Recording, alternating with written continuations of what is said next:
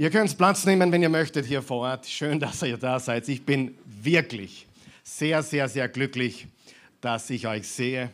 Also auch mich entmutigt das Leben hin und wieder. Wem geht es auch so? So ein bisschen, es drückt dann ein bisschen nieder, wenn man nicht aufpasst. Aber ich kann euch ganz ehrlich sagen, wenn ich euch sehe, wenn ich meine Geschwister in Jesus Christus sehe, dann bin ich so ermutigt und so voller Freude. Und wir sind nicht alleine, wir haben einander und wir haben unseren Herrn Jesus Christus. Halleluja. Er ist mit uns. Er hat gesagt, er wird uns nie verlassen, nie versäumen, nie im Stich lassen. Er ist bei uns alle Tage bis ans Ende der Welt. Und das, was uns andere versprechen, was sie nie halten können, er gibt uns viel, viel mehr, viel, viel Besseres, viel, viel Größeres. Denn sein Wort ist wahr im Gegensatz zu vielen anderen Menschen, die wir heutzutage um uns haben. Ich werde heute nicht zu unserer Serie ganz einfach zurückgehen. Ich werde heute was Einzigartiges tun. Wir sind zufällig, obwohl ich an solche Zufälle gar nicht so wirklich glaube, wir sind zufällig in unserem Mittwochabend Bibelstudium bei einem Kapitel angekommen, nämlich Offenbarung 13. Und ich kann dir sagen, wenn du heute aufpasst und wenn du heute mit uns mitgehst, ich nehme dich heute mit in unserem Mittwochabend Bibelstudium. Das ist quasi ein Mittwochabend Bibelstudium Special. Sag einmal Special. Muss ja gescheit sagen, Special. Ja? Äh, ein Special. Und äh, ich kann es gar nicht fassen, wie dieses gesamte Kapitel, sind 18 Verse, wir werden sie gleich als Einstimmung gemeinsam lesen, aber wie diese 18 Verse, wie die Faust aufs Auge darauf passen, was wir nicht nur in dieser letzten Woche erlebt haben, sondern auch schon einige Wochen zuvor. Eine Woche, auf die wir zugehen. Ich kann dir sagen, das, was wir heute studieren werden, öffnet dir die Augen, wenn du es zulässt. Ist das okay? Wer ist mit mir? Ein paar von euch, super. Äh, es ist so relevant und so zeitaktuell, äh, dass es fast gar nicht mehr Ärger geht. Aber wir wissen ja eines, Gottes Wort ist zeitlos und Gottes Wort ist aktuell. Amen. Lass uns bitte gemeinsam aufstehen. Lass uns Offenbarung 13 lesen. Ich lade dich ein, mit mir zu lesen, laut. Wenn du nicht alles verstehst, kein Problem. Äh, da geht es mir oft auch ähnlich. Aber lass uns dieses Wort Gottes aus Offenbarung 13 gemeinsam lesen. Eins, zwei, drei. Da sah ich ein Tier aus dem Meer heraufsteigen, das zehn Hörner und sieben Köpfe hatte. Auf jedem Horn trug es ein Diadem und auf den Köpfen standen gotteslästerliche Namen. Das Tier sah aus wie ein Leopard, aber es hatte Tatzen wie ein Bär und ein Maul wie ein Löwe. Der Drache übergab ihm seine Macht, seinen Thron und alle Felsgewalt. An einem seiner Köpfe hatte das Tier eine schwere, ja tödliche Verletzung, aber seine Todeswunde wurde geheilt und die ganze Welt folgte ihm mit staunender Bewunderung. Den Drachen beteten sie an, weil er dem Tier die Macht gegeben hatte und das Tier beteten sie an, weil sie sagten, wer kann sich denn mit dem Tier vergleichen? Wer kann es überhaupt mit ihm aufnehmen? 42 Monate lang durfte es seinen Einfluss ausüben und anmaßende, gotteslästerliche Reden führen. Niemand hinderte es daran. Es riss sein Maul auf und stieß Lästerungen gegen Gott aus. Es verhöhnte seinen Namen und sein Heiligtum und alle, die im Himmel wohnen. Es wurde ihm erlaubt, mit allen Menschen Krieg zu führen, mit allen, die zu Gott gehören und sie zu besiegen. Über jeden Stamm und jedes Volk, jede Sprache und jede Kultur durfte es seine Macht ausüben. Alle Menschen auf der Erde werden das Tier anbeten. Alle außer denen, deren Namen seit Gründung der Welt im Lebensbuch des geopferten Lammes stehen. Wer hören will, achte auf das, was, was gesagt wird.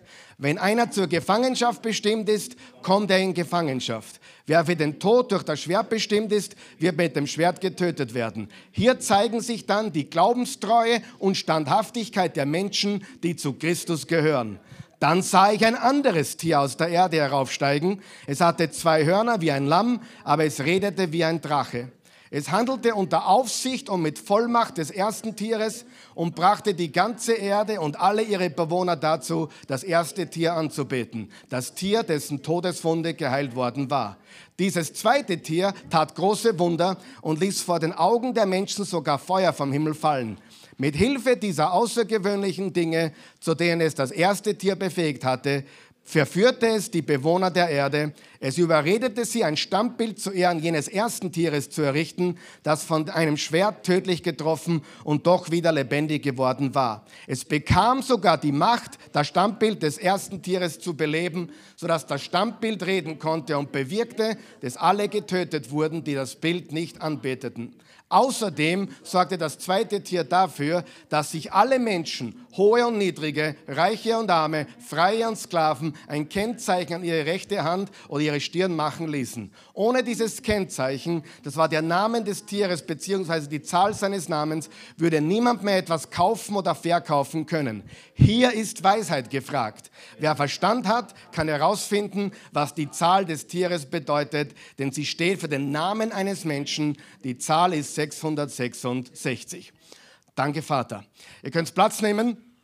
Im Kapitel 12, das ist das vorhergehende Kapitel, haben wir gesehen, dass es einen kosmischen Krieg gibt zwischen dem Drachen, das ist Satan, und der Frau, das ist Gottes Volk. Und dieser kosmische Krieg findet statt derzeit, seit Jesus auf diese Erde kam und bis er wiederkommt. Dieser Kampf, dieser Krieg zwischen dem Drachen Satan und zwischen der Frau, die sowohl die Jungfrau Maria wie auch Israel und wie die, die Gemeinde Gottes symbolisiert, dieser Kampf besteht jetzt. Satan gegen Gottes Volk.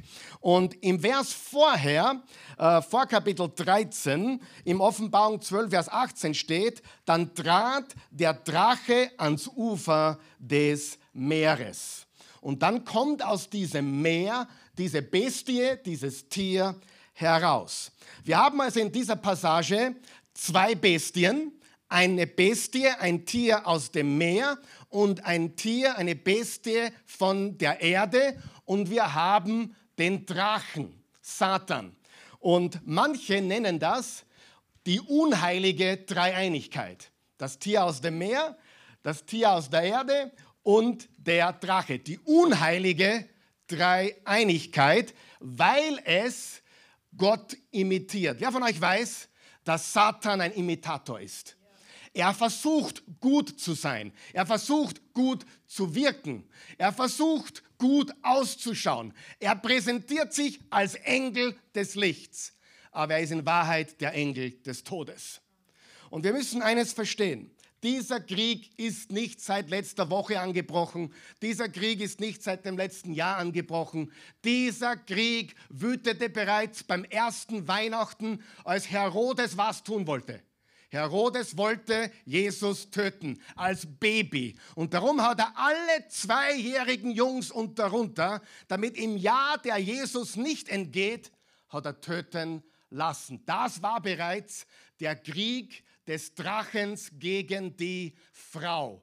Der Krieg Satans gegen sein Volk, gegen seinen Christus, gegen seinen Messias. Als der Apostel Paulus, als er noch Saulus hieß, auf dem Weg nach Damaskus war, hat es ihn von seinem Gaul gehaut und Jesus erschien ihm und sagte, Saul, Saul, warum verfolgst du mich? In Wahrheit hat er Gottes Volk verfolgt, aber Jesus sagt, jeder, der Gottes Volk verfolgt, verfolgt mich. Jesus nimmt es persönlich, wenn die Seinen verfolgt werden. Wir haben zwei Tiere, wir haben einen Drachen und dann haben wir noch ein Kennzeichen oder ein Mahlzeichen, alles in diesem Kapitel. Wir haben aber auch Gott, wir haben das Lamm, wir haben Gottes Volk und wir haben die Menschen dieser Welt. Und ich möchte euch heute aus dieser Passage zeigen, was hier abgeht und wie relevant das ist für das, was wir in der Welt gerade erleben. Wem interessiert das? Wer nicht interessiert ist, kann gerne wieder. Nein, Spaß. Bleibst da sitzen, vielleicht wird es noch spannend. Aber lass uns kurz reden über das Tier aus dem Meer. Interessant, wenn du die Offenbarung kennst, weißt du, dass dieses Tier haben wir bereits im Kapitel 11 gesehen. Im Kapitel 11. Es ist hässlich. Es ist eine Kombination von mehreren Raubtieren, nämlich einem Löwen, einem Leopard und einem Bären. Es kann sprechen. Es spricht übermütig gegen Gott und sein Volk. Es prahlt gegen Gottes Volk und spricht blasphemisch gegen den Schöpfer von Himmel und Erde. Es hat zehn Hörner. Hörner in der Bibel symbolisieren immer Macht, irdische Macht und sieben Köpfe. Köpfe symbolisieren Autorität. Sieben symbolisiert Vollkommenheit, also vollkommene Autorität, nicht perfekt, sondern vollkommen. Satan ist der Gott dieser Welt und er regiert vollkommen derzeit auf diesem Planeten. Gott sei Dank, wer ist drüber über das ganze Universum? Wie ist sein Name? Jesus. Aber wer hat die Gewalt dieser Welt derzeit mit den sieben äh, Köpfen und zehn Hörnern? Es ist der Drache, es ist der Satan, es ist die Schlange. Äh, dieser Drache oder dieses Tier, besser gesagt, mordet und tyrannisiert. Es scheint unverwüstlich zu sein, denn im Vers 3 steht, es erlitt eine tödliche Wunde, aber ist wieder auferstanden von den Toten. Frage, wer ist wirklich von den Toten auferstanden? Jesus. Und wer ist der größte Schauspieler und Imitator und will alles nachmachen, den es gibt? Satan. Und wenn möglich, wird er sogar das imitieren, denn er ist nichts anderes als ein Täuscher, ein Lügner, ein Verführer und ein Imitator. Imitator, er kann nichts als nachahmen, er hat nichts geschaffen, er hat nur pervertiert. Ich gebe euch ein Beispiel, unsere Sexualität ist ein Geschenk Gottes. Wenn du heute schaust, wie pervers ist es geworden. Gott schuf es heilig und, und, und schön und Satan pervertiert alles zur, zur Zerstörung der Menschheit. Er schuf nichts, er verdreht, er pervertiert und er macht kaputt. Er ist ein Zerstörer.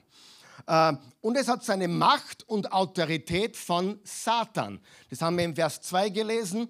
Das können wir auch vergleichen mit äh, Kapitel 12, Vers 3.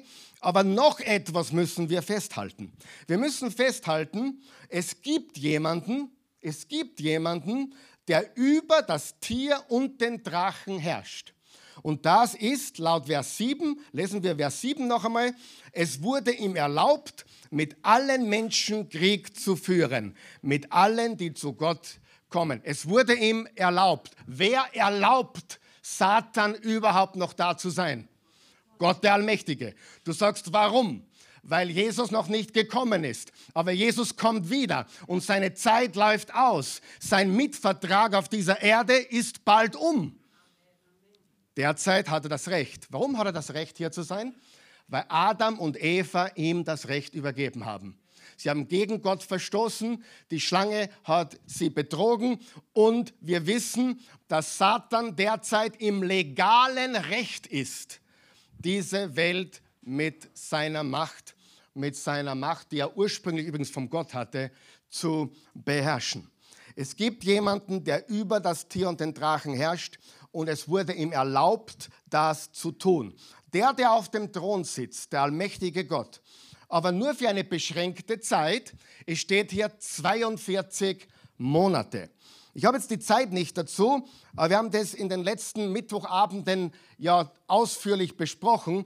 Diese 42 Monate sind nicht buchstäblich zu nehmen, sondern symbolisch und sie bedeuten von der Himmelfahrt bis zu seiner Wiederkunft von der Himmelfahrt bis zu seiner Wiederkunft, äh, hat Satan äh, die Erlaubnis, das Volk Gottes zu verfolgen. Aber gleichzeitig werden wir beschützt von unserem himmlischen Vater. Gottes Volk ist quasi in der Wüste. Aber paradoxerweise werden wir beschützt und verfolgt zur gleichen Zeit. Er, der Drache und die Bestie können nur eingeschränkt wirken. Jetzt kommt die große Frage, wer ist dieses erste Tier? Wer ist dieses erste Tier? Wer ist diese Bestie? Und ich sage dir ganz ehrlich, ich sage euch nächstes Mal. Nein, Spaß, ich sage euch heute. Wer ist diese Bestie? Wer ist dieses Tier? Und das wird jetzt einigen die Augen öffnen. Es ist der Staat. Es ist der Staat. Es ist der Staat. Ich rede jetzt nicht von Österreich, um Himmels Willen. Ich rede allgemein, das Tier sind die Königreiche der Erde, es sind menschliche Königreiche, es sind politische Mächte, es sind irdische Reiche, es ist mehr oder weniger die Staatsgewalt.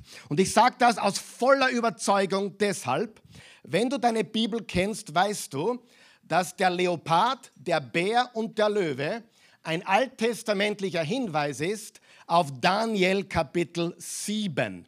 Im Daniel Kapitel 7 sieht Daniel einen Traum, er sieht eine Vision und da sieht er wie viele Tiere? Vier. Er sieht einen Löwen, er sieht darauf folgend einen Bären, er sieht darauf folgend einen Leopard und er sieht darauf folgend ein viertes Tier so furchtbar und schrecklich, dass es mit keinem anderen verglichen werden konnte. Und dann im Vers 17 steht folgendes. Diese vier großen Tiere, Daniel 7, Vers 17, lesen wir es gemeinsam.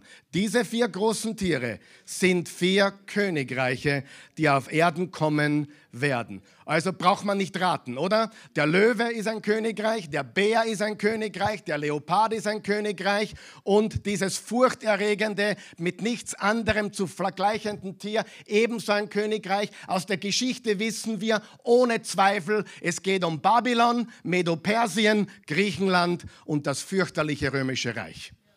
Und die ersten Menschen, die diesen Brief, das Offenbarungsbuch, war auch ein Brief in Wirklichkeit, äh, gelesen haben, haben sofort gewusst, Johannes meint hier das römische Reich. Und das römische Reich ist definitiv damit gemeint, aber nicht nur.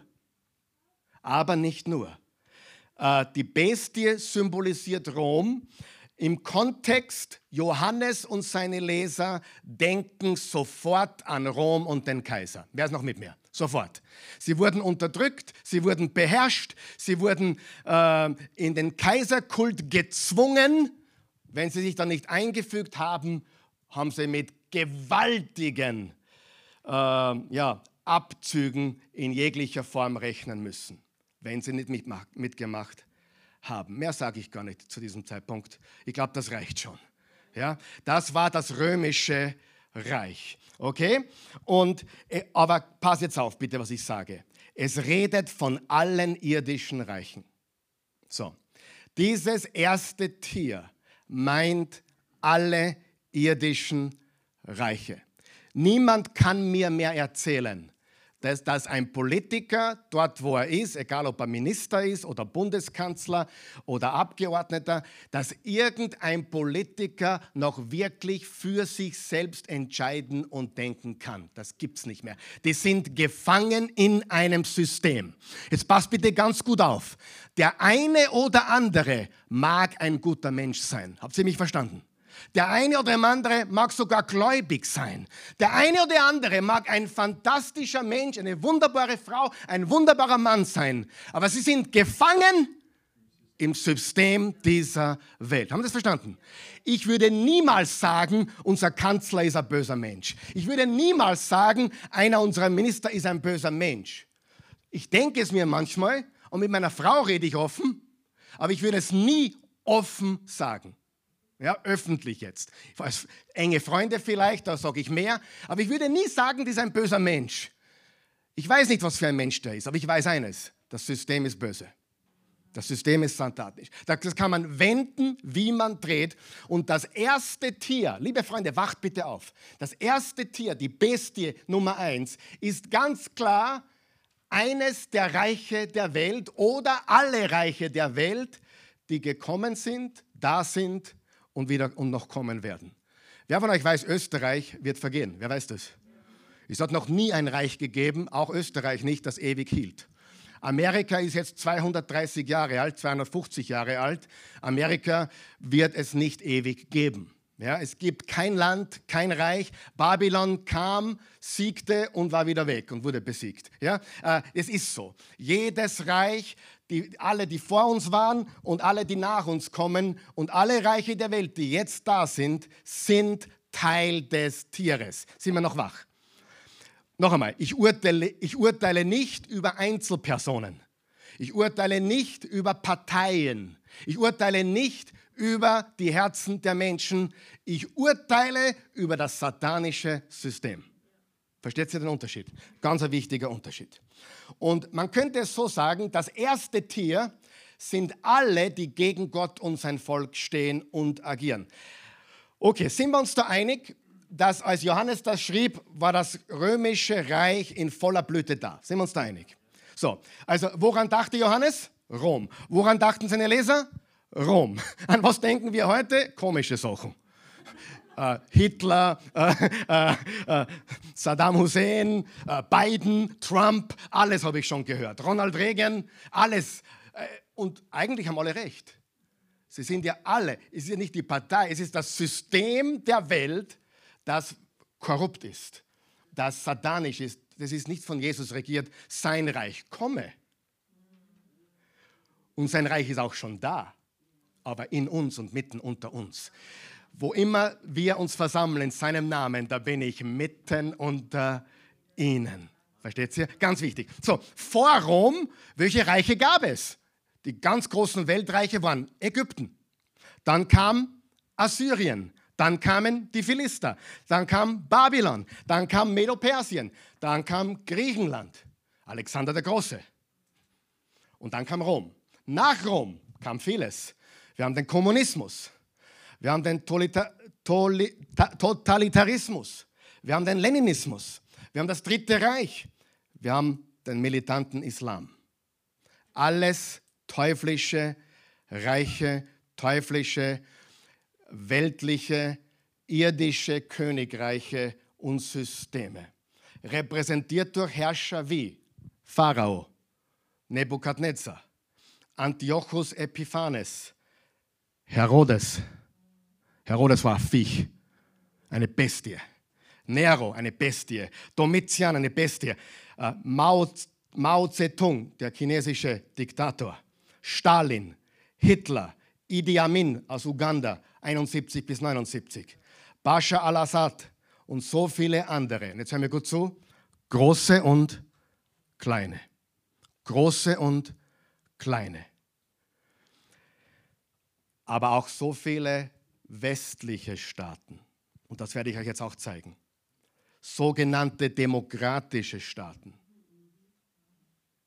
wie Kanada, USA, Deutschland, Österreich sind Teil des Tieres. Ich zeige euch es heute. Viele nennen das erste Tier auch den Antichrist. Danke. Antichrist. Aber das Wort Antichrist kommt in der Offenbarung kein einziges Mal vor. Kein einziges Mal. Das Wort Antichrist kommt in der ganzen Bibel fünfmal vor. Und alle fünfe im ersten und zweiten Johannesbrief. Und das ist rein zufällig derselbe Schreiber wie der Offenbarung. Und da steht folgendes: im 1. Johannes 2, Vers 18. Kinder. Wer sind die Kinder? Du und ich, wir. Jesus Nachfolger sind Kinder Gottes. Amen. Kinder Gottes. Und wisst ihr was? Es gibt zwei Worte in der Offenbarung, die immer wieder vorkommen. Schau und fürchte dich nicht. Die ganze Bibel ist voll mit zwei Sachen. Schau, schau auf Gott, schau auf Gott und fürchte dich nicht. Und das sollte unser Ratgeber sein, Gottes Wort. Mein Ratgeber ist nicht die Zeit im Bild oder ZDF oder die Bild oder Ö24 oder sonst etwas. Mein Ratgeber ist Gottes Wort. Und das ist nur so nebenbei erwähnt, ein bisschen aktueller. Aktueller. Aktueller als alles andere, richtig? Wer von euch weiß, wann die Kronenzeitung schon wieder ein Tag alt ist, kannst sie wegschmeißen. Du kannst sie am ersten Tag wegschmeißen. Aber ich sage nur, äh, du, du kannst sie wegwerfen, weil Gottes Wort, was wir heute gelesen haben, das wurde vor 1930 Jahren geschrieben. Das letzte Buch in der ganzen Bibel, auch von der zeitlichen Folge, ist die Offenbarung. In den 90er Jahren des ersten Jahrhunderts, Johannes der Apostel war ein alter Mann mit 80, 85, vielleicht 90 Jahren Er hat alles gesehen. Und er schreibt über zwei Viecher, zwei Tiere, zwei Bestien, den Drachen. Und Gott, der es eine gewisse Zeit zulässt. Er lässt es zu. Er erlaubt es. Warum? Muss die vorhergehenden Bibelstudien der Offenbarung dir anschauen. Aber ein Hauptgrund ist, damit alles neu werden kann, gehört das Alte gerichtet und entfernt. Und wir sind gerade dabei, dass Gott schön langsam, aber sicher damit beginnt, ein Chaos zu bringen, wie es vor der Schöpfung war, um wieder den neuen Himmel und die neue Erde zu bringen. Um das Neue zu bringen, muss das Alte weg. Und das passiert jetzt. Das passiert jetzt.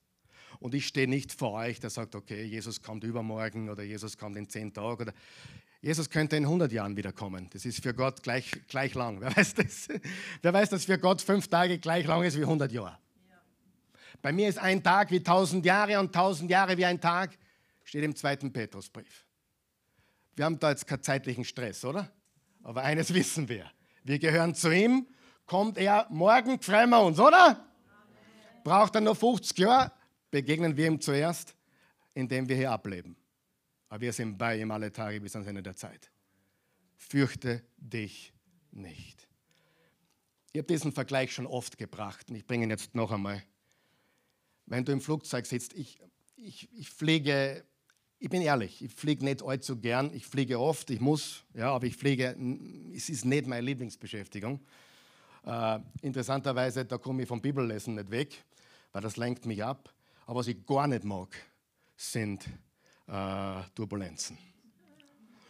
Die meisten sitzen so cool dort, ich war cool natürlich, aber äh, mengen tue ich das wirklich nicht. Interessant. Wir wir haben auch Flugbegleiter gesagt, selbst wenn ein Ernstfall wäre, würden sie alles tun, um keine Furcht aufkommen zu lassen.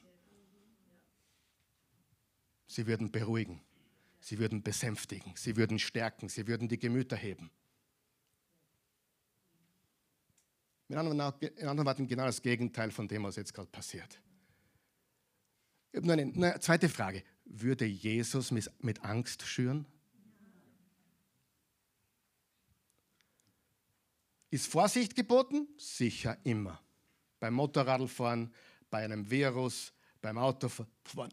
Vorsicht ist immer richtig. Amen. Aber Angst ist nie das, was Gott für uns hat. Und wenn Jesus das Mikrofon in die Hand kriegen würde, würde er sagen, schaut auf mich und fürchtet euch nicht. Amen. Kannst du das nicht hören? Wer kann es hören? Wer kann am hören? Schaut auf mich und fürchtet euch nicht. Und was ist die Message, was wir überall kriegen? Fürchtet dich. Habt Angst. Lasst euch abhängig machen. Und Gott sagt, fürchte dich nicht, ich bin der Geist der Freiheit. Amen. Halleluja. Und oftmals glaubst oder nicht, ich gehöre keiner, Polit ich gehöre keiner Partei dazu. Ja, wirklich nicht. Werde auch keiner beitreten. Hab keinen Bock. Ich bin bei einem dabei, das ist die Familie Gottes. Ich habe immer versucht zu wählen, wo wo es am nähersten zu Gottes Wort ist. Versteht ihr, was ich sage? Findest eh nicht komplett. Aber ich habe nie farbengemäß gewählt, sondern immer Inhalte gewählt. Und Personen auch natürlich. Und das musst du wissen. Wir sind nicht politisch, wir sind Reich Gottes. Und ich habe da keinen Bock zu diskutieren, ob du dies tun sollst oder jenes tun sollst. Ich habe aber sehr viel Bock, dir zu sagen, schau auf Jesus, hab keine Angst. Und wenn du wissen willst, was du tun willst, ich kann dir meine Meinung geben. Aber letztendlich musst du es dir mit deinem Herrn ausmachen. Amen. So ist es. Ähm, wo waren wir eigentlich stecken geblieben? Im 1. Johannes 2 haben wir den schon fertig gelesen? Nein, oder? Kinder, gell, aber die Kinder. ein Vers, ein Wort. Gell? Kinder, die letzte Stunde ist da. Wann hat Johannes das geschrieben? Im ersten Jahrhundert. Wenn die letzte Stunde damals da war, ist sie jetzt da? Natürlich ist sie jetzt da. Ihr habt gehört, dass der Antichristus kommen wird. Und inzwischen sind viele, wie viele? Viele solche Anti- oder Christusfeinde aufgetreten. Daran erkennen wir, dass es die letzte Stunde, dass die letzte Stunde angebrochen ist. Noch einmal, die letzte Stunde wird symbolisiert mit den 42 Monaten. Jesus ist aufgefahren in den Himmel. Das sieht man im, im Kapitel 12 so wunderbar, dass, dass, dass das Kind in den Himmel gehoben wurde. Und dann sieht man im Kapitel 19, dass er wiederkommt auf einem weißen Pferd. Und diese, diese Phase zwischen Himmelfahrt und dem zweiten Kommen, dem er der Erdenkunft, der Himmelfahrt und Erdenfahrt, sage ich gern, wo er mit, mit, mit, mit, mit aller Macht wiederkommt. Diese, diese Phase, Himmelfahrt, Wiederkunft, sind die 42 Monate. Und in dieser Phase leben wir. In dieser Phase lebten die ersten Christen. In dieser Phase erlebte Martin Luther. Die, die ganze Kirchengeschichte spielt sich ab in dieser Zeit. Und in dieser Zeit, bis Jesus wiederkommt, ist dem Tier erlaubt zu verfolgen, aber eingeschränkt und wir werden beschützt. Wir sind mit ihm. Wir sind getragen. Gell, Andreas? Der Andreas sagt immer, ich bin getragen. Ich liebe das. Wir sind getragen. Wir werden getragen. Halleluja. Amen. Wir sind getragen. Ehrlich, darf ich etwas verraten? Mein Glaube ist solide. Ich soll es nicht um anzugeben, aber ich, ich, ich bin sowas von überzeugt. Ich bin sowas von sicher. Ich bin sowas von entschlossen. Wir werden nicht klein beigeben. Wir werden nicht klein beigeben. Wir sind Jesus Nachfolger. Wir versammeln uns. Jesus gebietet es. Wo immer zwei oder drei versammelt sind in meinem Namen, da bin ich mitten unter ihnen. Verabsäumt eure Zusammenkünfte nicht, wie es manche zu tun pflegen. Ich muss dazu sagen, wenn du krank bist, ist es gut, wenn du zu Hause bist. Aber auch da bist du mit uns dabei. Amen. Jeder hat seine Gründe, aber nicht Angst. Jeder hat seine Gründe, aber bitte keine Angst. Die letzte Stunde. Johannes war in der letzten Stunde, seine Leser und auch wir sind in der letzten Stunde. Und wer ist noch in der letzten Stunde? Der Antichrist. Satan, das Tier, der Antichrist. Der Antichrist war damals da, ist jetzt da. Ich werde oft gefragt, Karl Michael, glaubst du an einen finalen Antichrist? Danke für die Frage. So gleich nächstes Mal. Na, Spaß. Wollt ihr es jetzt wissen? Es gibt einen finalen Alles. Wisst ihr, dass es einen letzten Menschen geben wird, der zu Jesus kommen wird, bevor Jesus wiederkommt?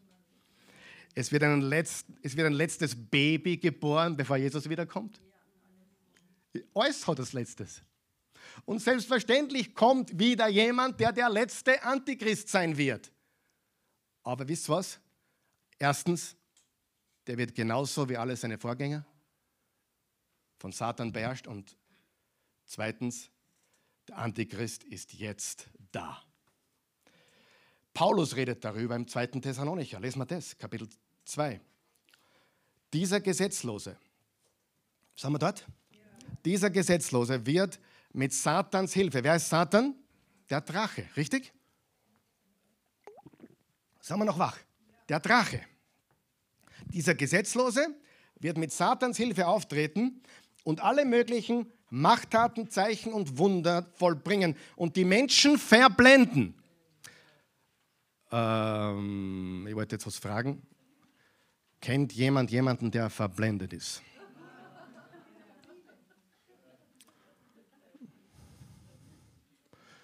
vielleicht, vielleicht sind wir alle ein bisschen verblendet, ja, aber wir kennen die Wahrheit, Jesus.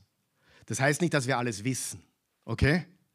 Und das heißt nicht, dass wir nicht andere Meinungen gelten lassen können untereinander. Aber grundsätzlich haben wir den Weg, die Wahrheit und das Leben. Das ist Jesus Christus. Dieser Gesetzlose wird mit Satans Hilfe auftreten und alle möglichen Wundertaten, Zeichen und Wunder vollbringen und die Menschen verblenden.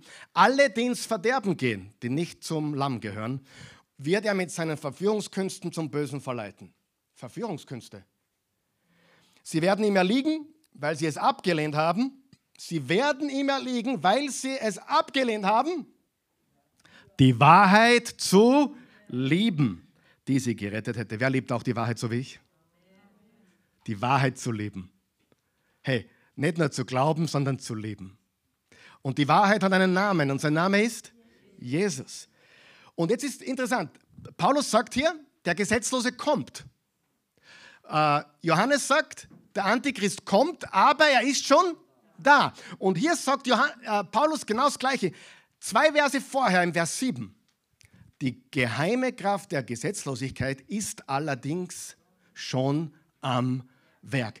Also Johannes und Paulus 40 Jahre vorher, 40 Jahre vorher, hat Paulus genau dasselbe gesagt. Der Gesetzlose kommt, aber die Gesetzlosigkeit ist bereits am Werk. Und ich sage euch, Antichrist war da, Antichrist kommt wieder, aber er ist jetzt da. Alles klar? Haben wir es verstanden? Er kommt, aber er ist schon da. Das Tier ist da. Und interessant ist, ähm, im Offenbarung 2, Vers 13, da schreibt, da schreibt äh, Jesus an die Gemeinde in Pergamon. Wir haben einen gebürtigen, na, du bist der gebürtige Wiener, oder? Deine Familie kommt aus Pergamon. Ein Mensch, der muslimisch aufgewachsen ist und heute Jesus Christus über alles liebt. Er war mit uns in Pergamon. Er war mit uns dort. War spannende Zeit. Und das war die Zentrale des Kaiserkults in ganz Kleinasien. Schau, was da steht. Ich weiß, dass du dort wohnst, wo der Thron des Satans steht. Sag einmal Thron des Satans. Jetzt habe ich eine Frage. War du ein Schüdel? Da geht es zum Thron des Satans. Da, also Richtung Burg, Burg Liechtenstein, ja. 300 Meter. Äh, Thron des Satans, 750 Meter. Nein, da war kein, da war, kein, da war ein Zeusaltar dort, aber es war kein richtiger Thron des Satans dort. Aber der Thron des Satans war dort.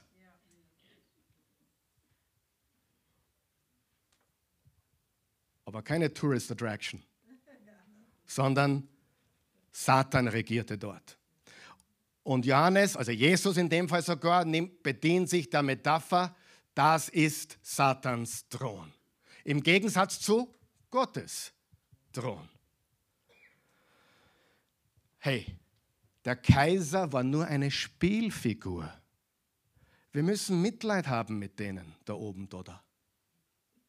Ich meine, es ist schwer manchmal.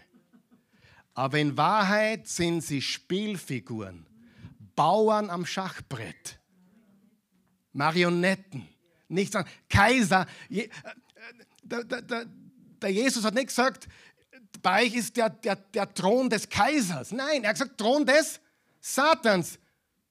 Der Kaiser, Kult, ist explodiert dort. Aber wer regierte wirklich? Er war nur eine Spielfigur. Schauen wir uns Vers 8 an in Offenbarung 13. Alle Menschen auf der Erde werden das Tier anbeten. Alle außer denen, deren Namen seit Gründung der Welt im Lebensbuch des geopferten Lammes stehen. Wer wird das Tier anbeten? Alle, außer denen, die im Buch des Lebens stehen. Also, wenn ich das richtig lese, heißt es entweder oder. Egal, wo du lebst, ob in Pergamon oder in Wien oder in Mödling oder in Guntramsdorf oder in Linz oder in München oder in Hamburg oder in Berlin oder in Paris oder in New York, überall das Gleiche. Das, der Thron Satans ist mittlerweile worldwide. Keine Tourist-Attraction, aber er ist überall. Sagen wir noch Woche.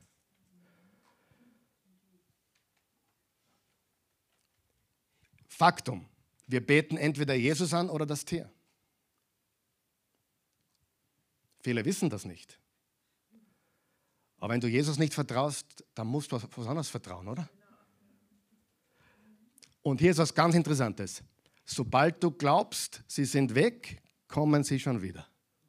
Und ich glaube, das ist gemeint mit der Todeswunde, die geheilt wird. Ich glaube nicht, dass das eine tatsächliche Auferstehung bedeutet, weil das kann nur Jesus betreffen. Amen. Aber ich glaube, dass hiermit symbolisiert ist, der eine ist weg, jetzt glaubt man, es ist vorbei, jetzt wird alles besser und schon steht der nächste vor der Tür. Der Antichrist stirbt und steht wieder auf und stirbt und steht wieder auf und stirbt und steht wieder auf und ist mitten unter uns. Denke mal die letzten 110 Jahre. Nur 110 Jahre zurück. Könnt ihr so weit denken? Ich kann zurückdenken, 75er Jahre. Ja, so alt bin ich schon. Vier Jahre weiter. Kindergarten, Müllviertel, Klosterschwestern.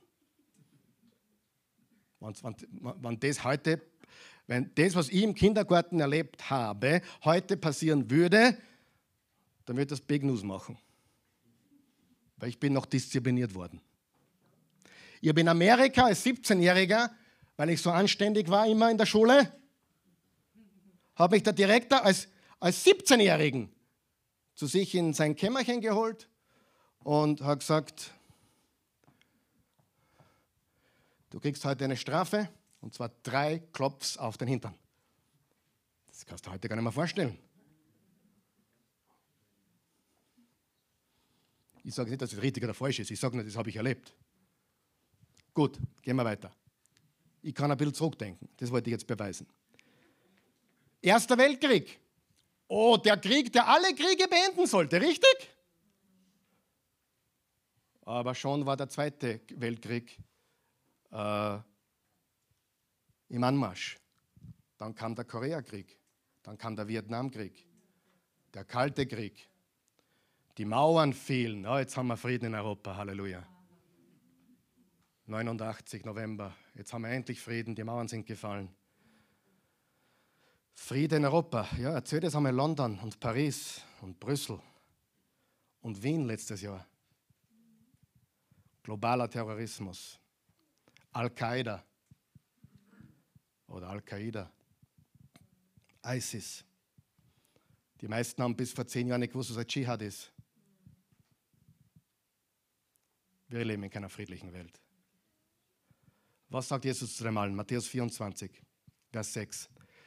Erschreckt nicht, wenn ihr von Kriegen hört oder wenn Kriegsgefahr droht. Das muss so kommen. Aber es ist noch nicht das Ende.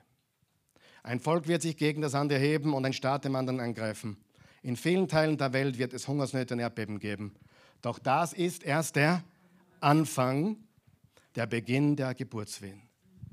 Jetzt ist die Frage, wie unterdrückt uns ein irdisches Reich? Wie tun sie das?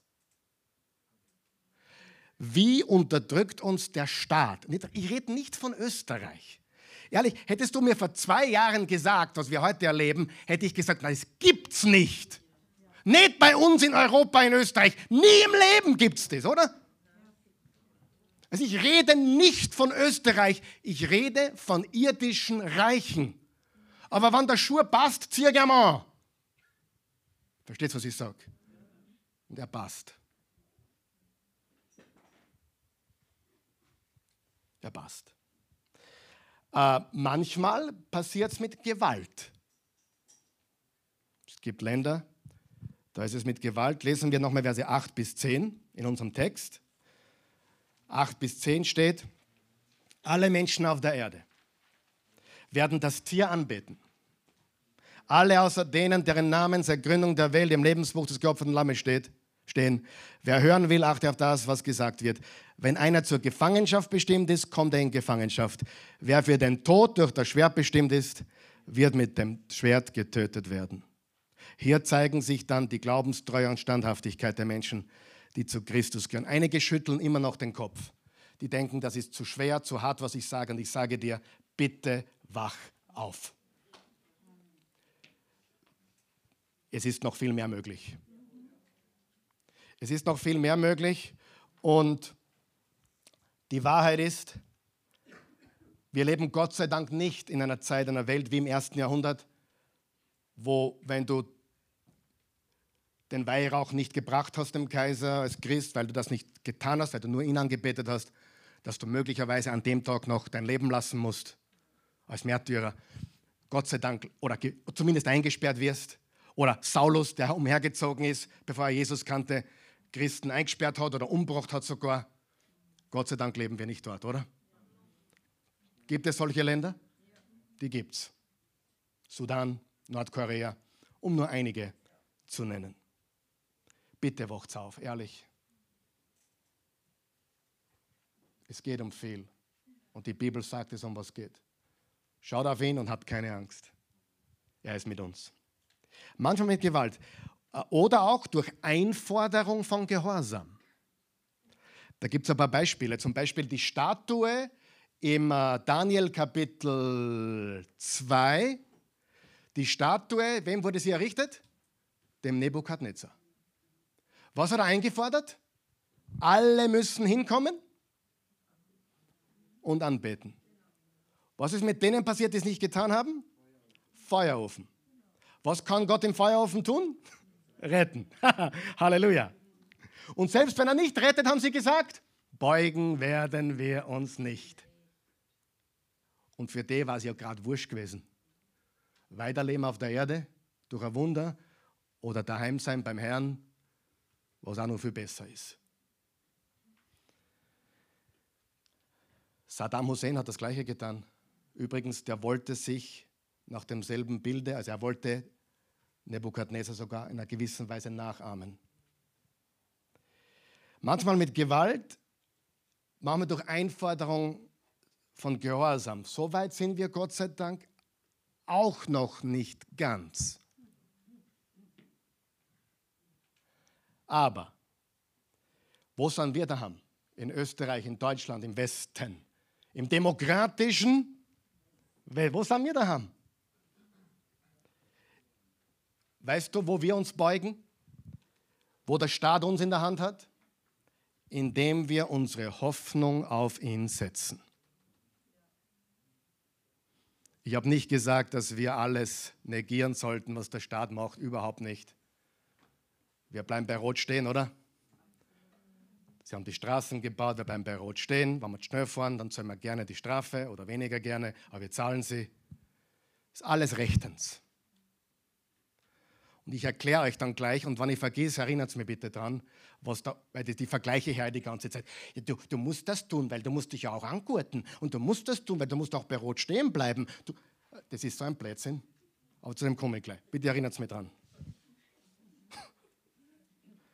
Indem wir un unsere Hoffnung auf die Regierung setzen. Frage, sollten wir unsere Hoffnung auf die Regierung setzen? Nein. Auf wen sollten wir unsere Hoffnung setzen? Auf wen? Jesus. Auf wen? Nur Jesus. Und ich habe nicht gesagt, dass wir nicht manchen Dingen Folge leisten sollen. Habt ihr mich gehört? Aber es gibt Dinge, da steht geschrieben, du musst Gott mehr gehorchen als den Menschen. Wir leben in einer Zeit, lass uns einen schwarzen Anführer wählen, dann haben wir alle schwarzen Probleme beseitigt. Lasst uns eine Frau wählen, dann haben wir alle Frauenprobleme beseitigt. Lass uns einen Unternehmer wählen, einen Milliardär vielleicht sogar, dann haben wir alle finanziellen Probleme erledigt. Lass uns einen Sozialisten wählen, dann gibt es keine Armen mehr. Lasst uns einen jungen Anführer wählen, dann sind wir schickimicki. Jeder gibt seine Hoffnung. Frauen legen ihre Hoffnung in eine Frau, Schwarze in einen Schwarzen, Unternehmer in einen Unternehmer und Sozialisten in einen Sozialisten. Was ist der gemeinsame Nenner? Ich mache mich übrigens nicht lustig oder über alle lustig gleichzeitig, keine Ahnung. Bin auf jeden Fall auf keiner politischen Seite, um das nochmal zu erwähnen. Ich bin ein Nachfolger Jesu. Es gibt nur leider in der, in der es gibt äh, ich habe hab so einen Spruch, den liebe ich. Es gibt überall solche und solche. Sind in der SPO gute Leute? Es gibt überall solche und solche. Sind in der ÖVP gute Leute? Es gibt überall solche und solche. Manchmal weniger, manchmal mehr. Aber es gibt überall solche und solche. Sind die Grünen nur böse? Nein, es gibt überall solche und solche. Sind FPÖ, sind die alle nur böse? Nein, nein, nein, es gibt überall solche und solche. Natürlich soll ich wählen gehen, das ist euch klar, oder? Warum? Weil wir in der Demokratie leben und wir sollten das wählen, wo wir Gott darum gebeten haben, was es ist.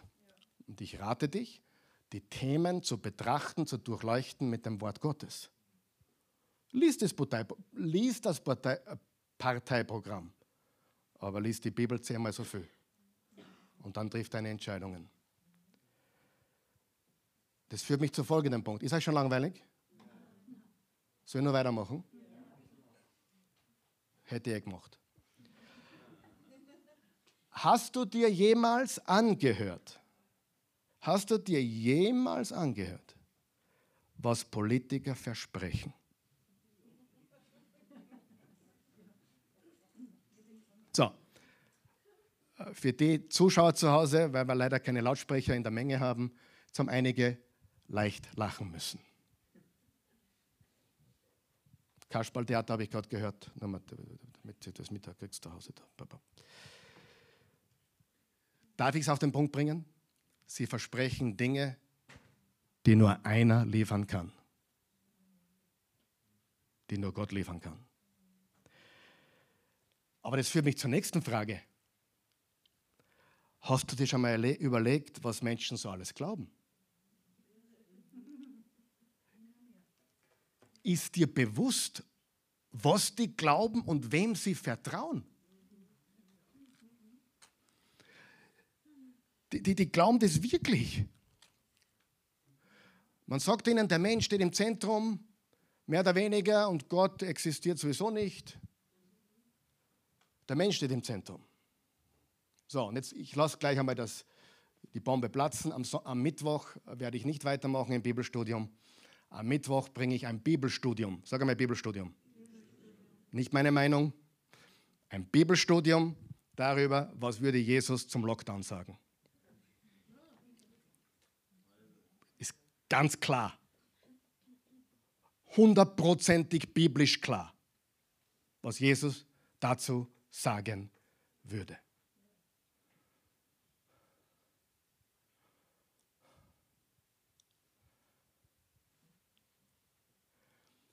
Wir leben in einer Welt, wo man sich selbst ver verherrlicht. Alles ist gleichgeschaltet. Alles ist gleich. Jeder Lifestyle, jeder Lifestyle, jeder Glaube.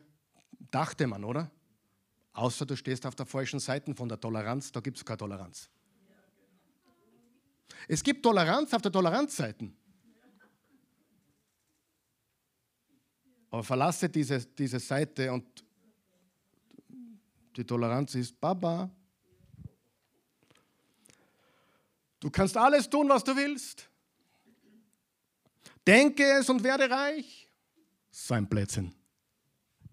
Dieses Buch gehört. Das ist nicht biblisch. Wenn du es denken kannst, kannst du es haben. If you like it, then do it. If it makes you good, makes you happy, then do it. Wir haben keine Gebetsliste, wir haben eine Bucketlist. Die Leute machen sich Gedanken, was vor dem Sterben tun werden und nicht, wie sie bis dorthin leben werden. Schmeiß der Bucketlist weg und mach eine Gebetsliste.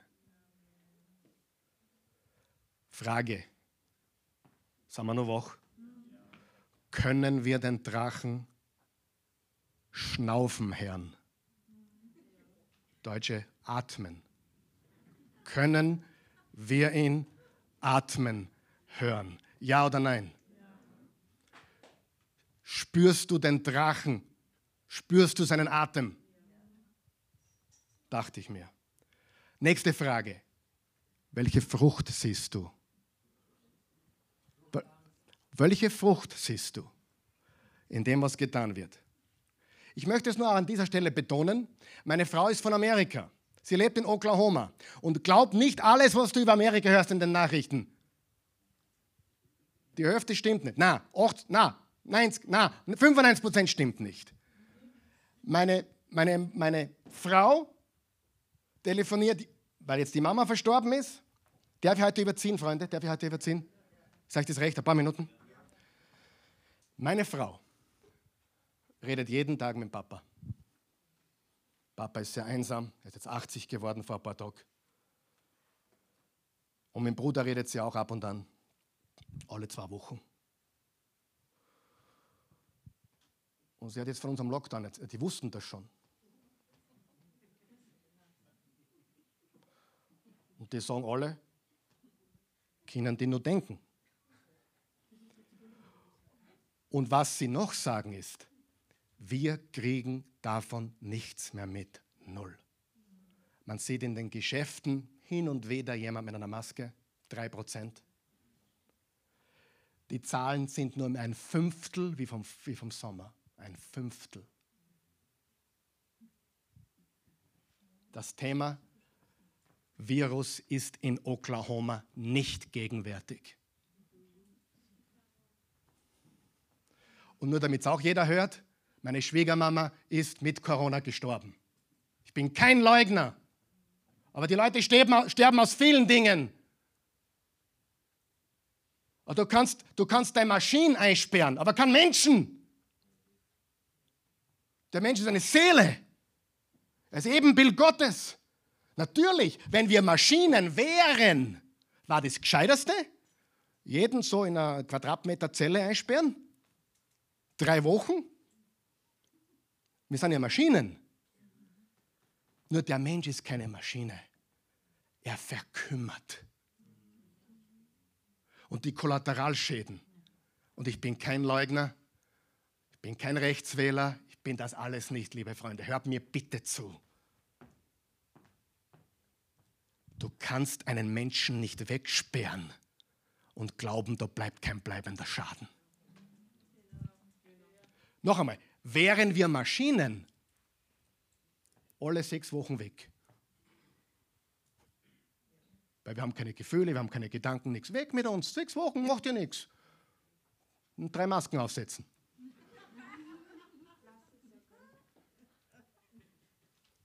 Aber der Mensch,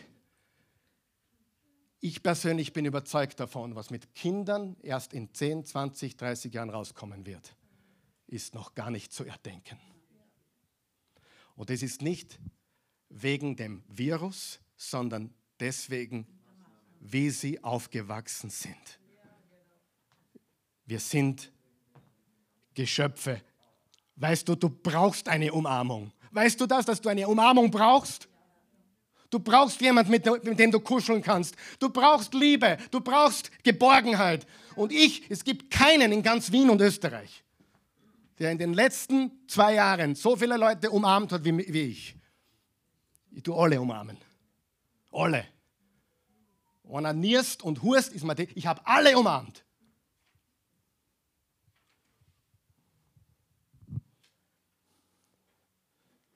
Der Mensch ist kostbar und keine Maschine. Er, er muss geliebt werden, er muss Geborgenheit haben, er muss umarmt werden. Und mit, mit Wegsperren und Maske verschwinden alle Emotionen. Die Liebe, die, die persönliche Interaktion. Liebe Freunde, wie sieht die Frucht aus? So, wie bekämpfen wir das jetzt, das Biest? Nicht gegen, nicht gegen Schallenberg und wie sie alle heißen kämpfen, das bringt alles nichts. Wir haben einen anderen Kampf zu kämpfen, richtig? Erstens erkenne, dass Satans Werk weltweit am Werk ist. Satans Werk ist weltweit am Werk. Weltweit.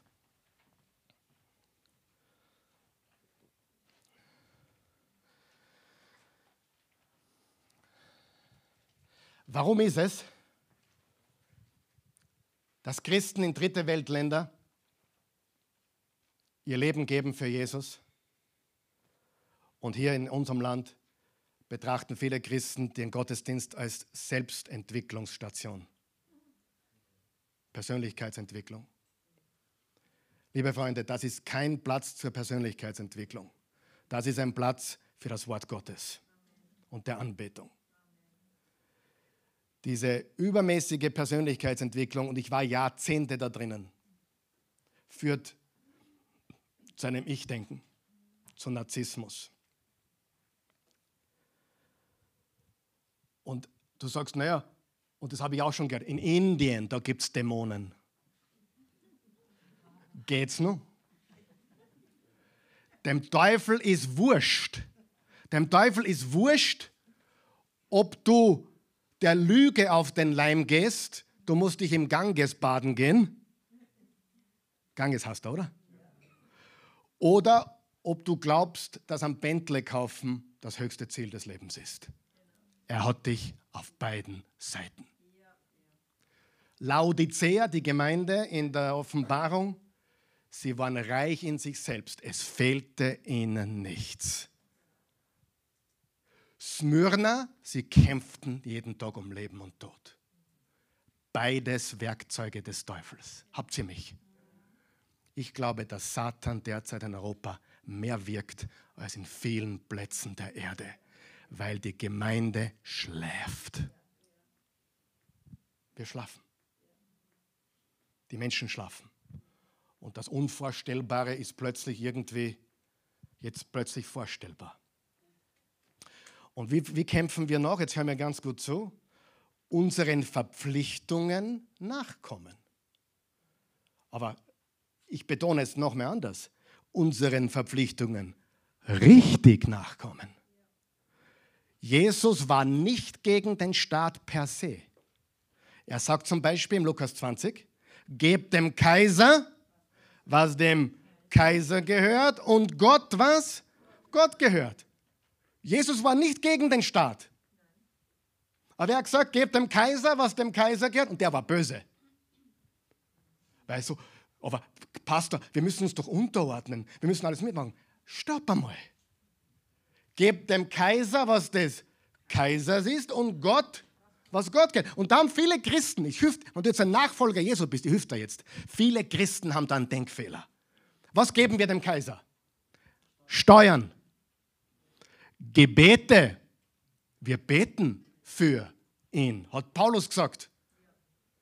Respektvolle Unterordnung. Wie weit ist die Frage, aber respektvolle Unterordnung ist wichtig. Was geben wir nur Gott?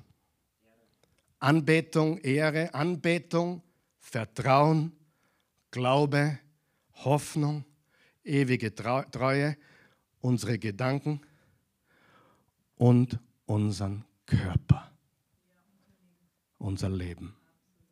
Mein Körper, mein Körper gehört Gott ist der Tempel des Heiligen Geistes. Mein Körper gehört Jesus Christus. Die Straßenampel da draußen gehört nicht mehr. Und die Straßen auch nicht. Ja, und darum bleibe ich bei Rot stehen. Meistens.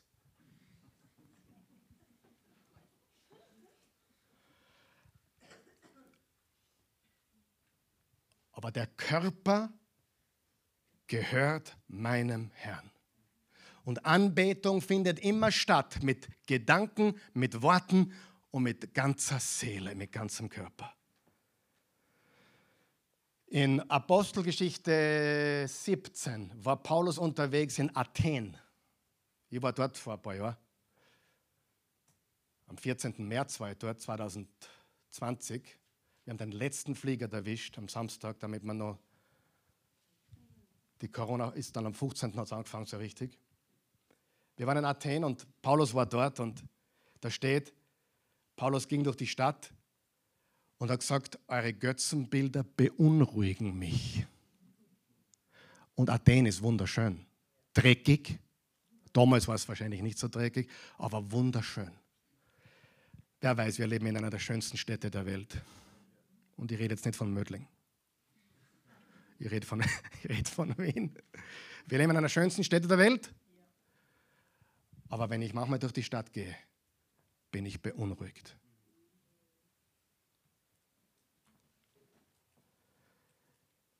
Der Drache führt Menschen weg von Jesus. Und Angst ist ein Werkzeug. Das, gehen wir noch kurz zum Tier aus der Erde. Im Vers 11 steht, es präsentiert sich wie ein Lamm, aber spricht wie ein Drache. Uh, quasi der Wolf im Schafspelz. Er hat dieselbe Autorität wie das erste Tier. Er ist ein Fürsprecher des ersten Tieres. Er hat die Aufgabe, die Menschen dazu zu bewegen, das erste Tier anzubeten. Übrigens, ich habe vergessen, das Meer symbolisiert immer Nationen und Menschen und Völker. Er kommt aus den Völkern und die Erde bedeutet, er kommt, es bezieht sich auf den Tempel, es bezieht sich auf Religion. Das, zweite, das, das erste Tier ist der Staat. Das zweite Tier ist falsche Religion. Falsche Religion. Blasphemie, falsche Lehre, falsche Propheten. Das heißt, das erste Tier ist der, ist der Thron Satans, das zweite Tier ist die Synagoge Satans. Auch das haben wir gelesen. Zu dem kommen wir dann. Ich lasse jetzt die nächsten drei, drei Verse aus, aber Offenbarung 16, Vers 13, Offenbarung 19, Vers 20. Die, die zwei lassen wir aus. Da steht drinnen, dass der Drache gemeinsam mit dem falschen Propheten arbeitet. Und im 1. Johannes 4 steht, Geliebte, glaubt nicht jedem Geist, sondern prüft die Geister, ob sie aus Gott sind. Es sind viele falsche Propheten in die Welt ausgegangen. Daran erkennt ihr den Geist Gottes. Jeder Geist, der bekennt, dass Jesus Christus im Fleisch gekommen ist, der ist aus Gott. Und jeder Geist, der nicht bekennt, dass Jesus Christus im Fleisch gekommen ist, der ist nicht aus Gott. Und das ist der Geist des Antichristen, von dem ihr gehört habt, dass er kommt und jetzt schon in der Welt ist. Offenbarung 3, Vers 9. Er schreibt hier an die Gemeinde in Philadelphia, ich werde sogar dafür sorgen, dass Leute aus der Synagoge des Satans zu dir kommen und sich vor dir niederwerfen. Leute, die lügen. Wir haben einen Thron, wir haben eine Synagoge, wir haben zwei Verbündete, beide werden beherrscht vom Drachen. Und die größte Bedrohung der Urgemeinde, liest die Offenbarung, die sieben Briefe, die sieben Gemeinden, die zwei größten Bedrohungen waren der Staat und falsche Religion. Ich gebe euch ein Beispiel. Wer weiß, Pilatus war ein Politiker. Pilatus, ja? Pilatus sagte vor allen Menschen, inklusive den religiösen Führern, er sagte, soll ich euren König kreuzigen? Die Antwort des Sanhedrin, der religiösen Führer, war, wir haben nur einen König, den Kaiser. Das haben die religiösen Führer gesagt. Lass dir das auf der Zunge zergehen. Wir haben nur einen König, den Kaiser. In Markus 13 steht, denn es werden falsche Messiasse und falsche Propheten auftreten. Sie werden sich durch Zeichen und Wundertaten ausweisen und würden sogar die Auserwählten verführen, wenn sie es könnten. Gerade ihr müsst euch also vorsehen. Ich habe euch alles vorausgesagt. Seht, die größte Bedrohung ist, was der Staat tut und was falsche Religion tut. Und nicht böse sein. Für manche ist der Virus bereits zur Religion geworden.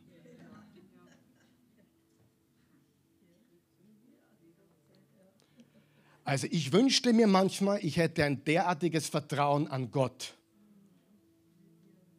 mit welcher Inbrunst und Überzeugung die über das alles reden. Falsche Religion zeigt sich in vielen, vielen Dingen. Aber es ist fast immer wie ein Lamm, ein Wolf im Schafspelz, Selbstverwirklichung, Wohlstandsevangelium, Folge Jesus, alles wird gut. Schon gehört? Er heilt dich jedes Mal. Nein, tut er nicht und er ist trotzdem Gott.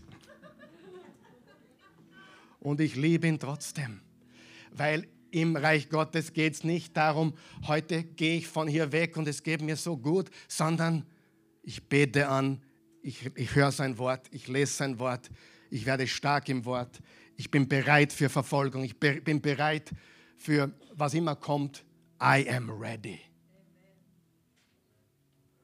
Manchmal ist es ziemlich kühn, die falsche Religion. Gott gibt es nicht, Jesus ist nicht der Messias.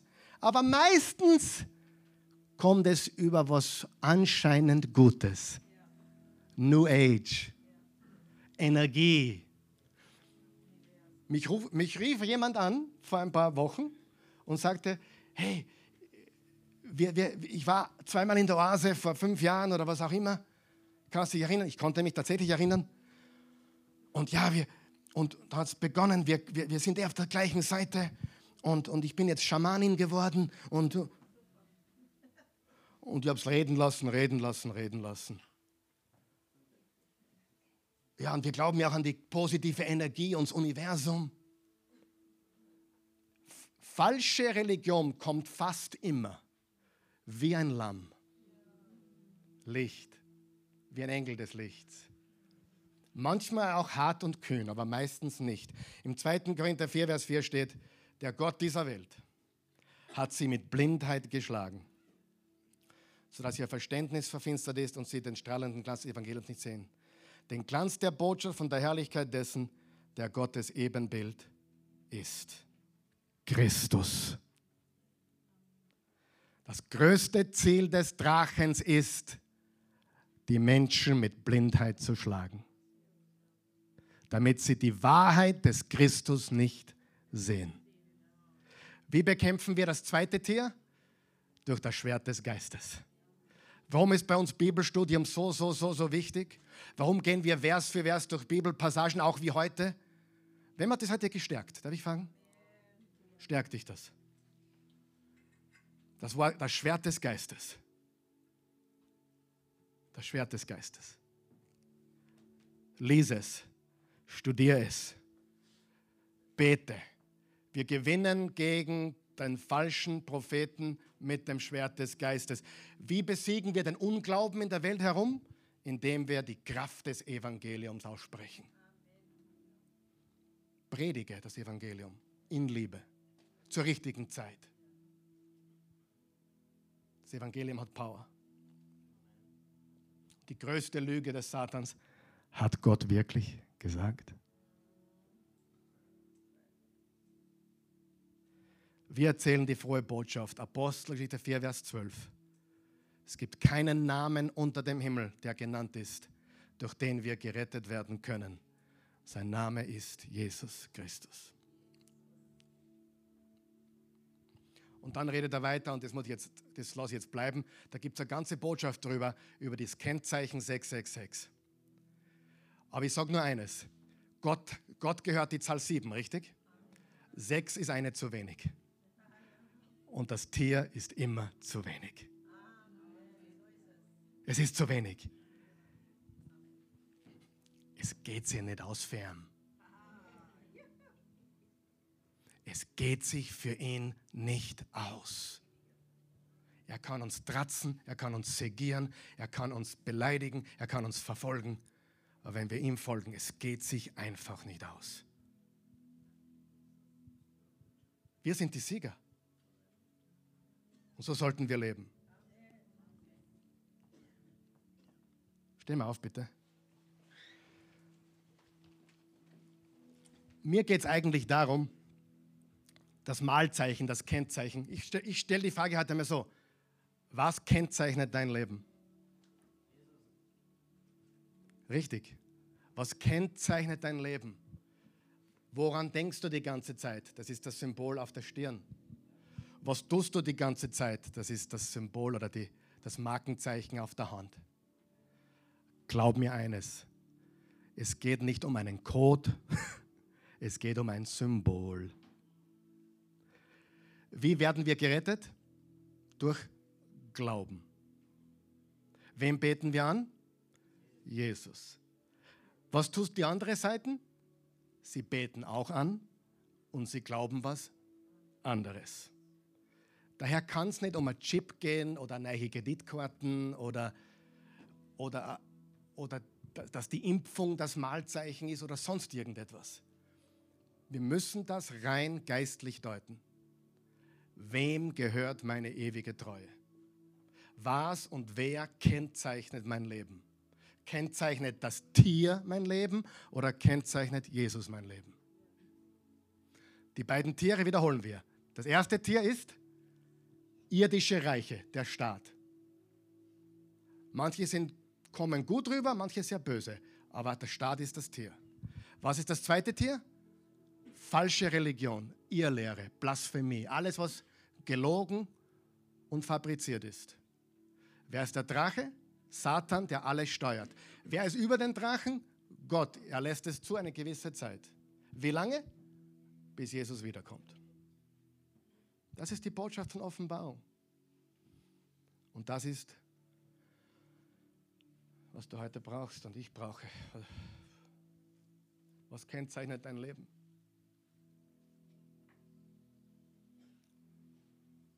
Brutal überzogen heute, oder? Aber, aber heute ist es okay, oder? Passt? Ist jemand eingeschlafen? Will aufwecken?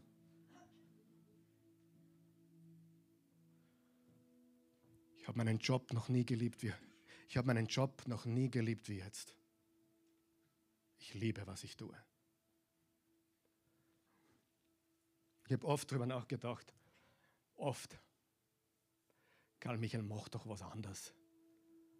Du hast Talente, du hast, du hast Begabungen. Du kannst viel Kohle machen. Oft. Geniert auch dafür manchmal bei manchen Kreisen. Nicht wirklich geniert, aber komisch heute, weil das jetzt in Österreich nicht so üblich ist. Ich bin erstens so stolz auf das, was ich tue. Zweitens liebe ich, was ich tue, mehr als, ich mir mehr als du dir vorstellen kannst. Und ich liebe euch wirklich. Ich bete für euch jeden Tag. Und ich möchte jetzt ein Versprechen abgeben. Ich werde ein guter Leader sein. Ich werde nicht nachgeben bei Dingen, wo ich überzeugt bin, dass sie Gottes Wort sind. Ich werde mich korrigieren lassen, wo ich Korrektur brauche. Demut ist immer wichtig. Aber ihr habt mein Versprechen, dass ich nach bestem Wissen und Gewissen das Wort Gottes predige, wie es gehört.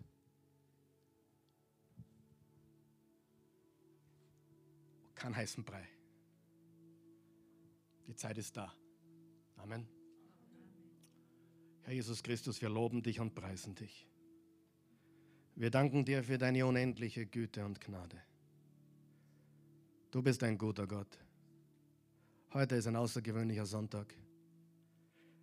Heute ist eine, ich glaube, eine Aus, ein, ein außergewöhnliches Wort auch für uns alle.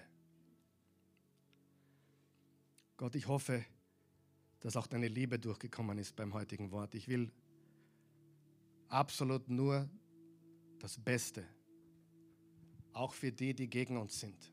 Und wir beten jetzt für, für Menschen, die die falsche Entscheidungen treffen, die die Dinge tun, die nicht rechtens sind.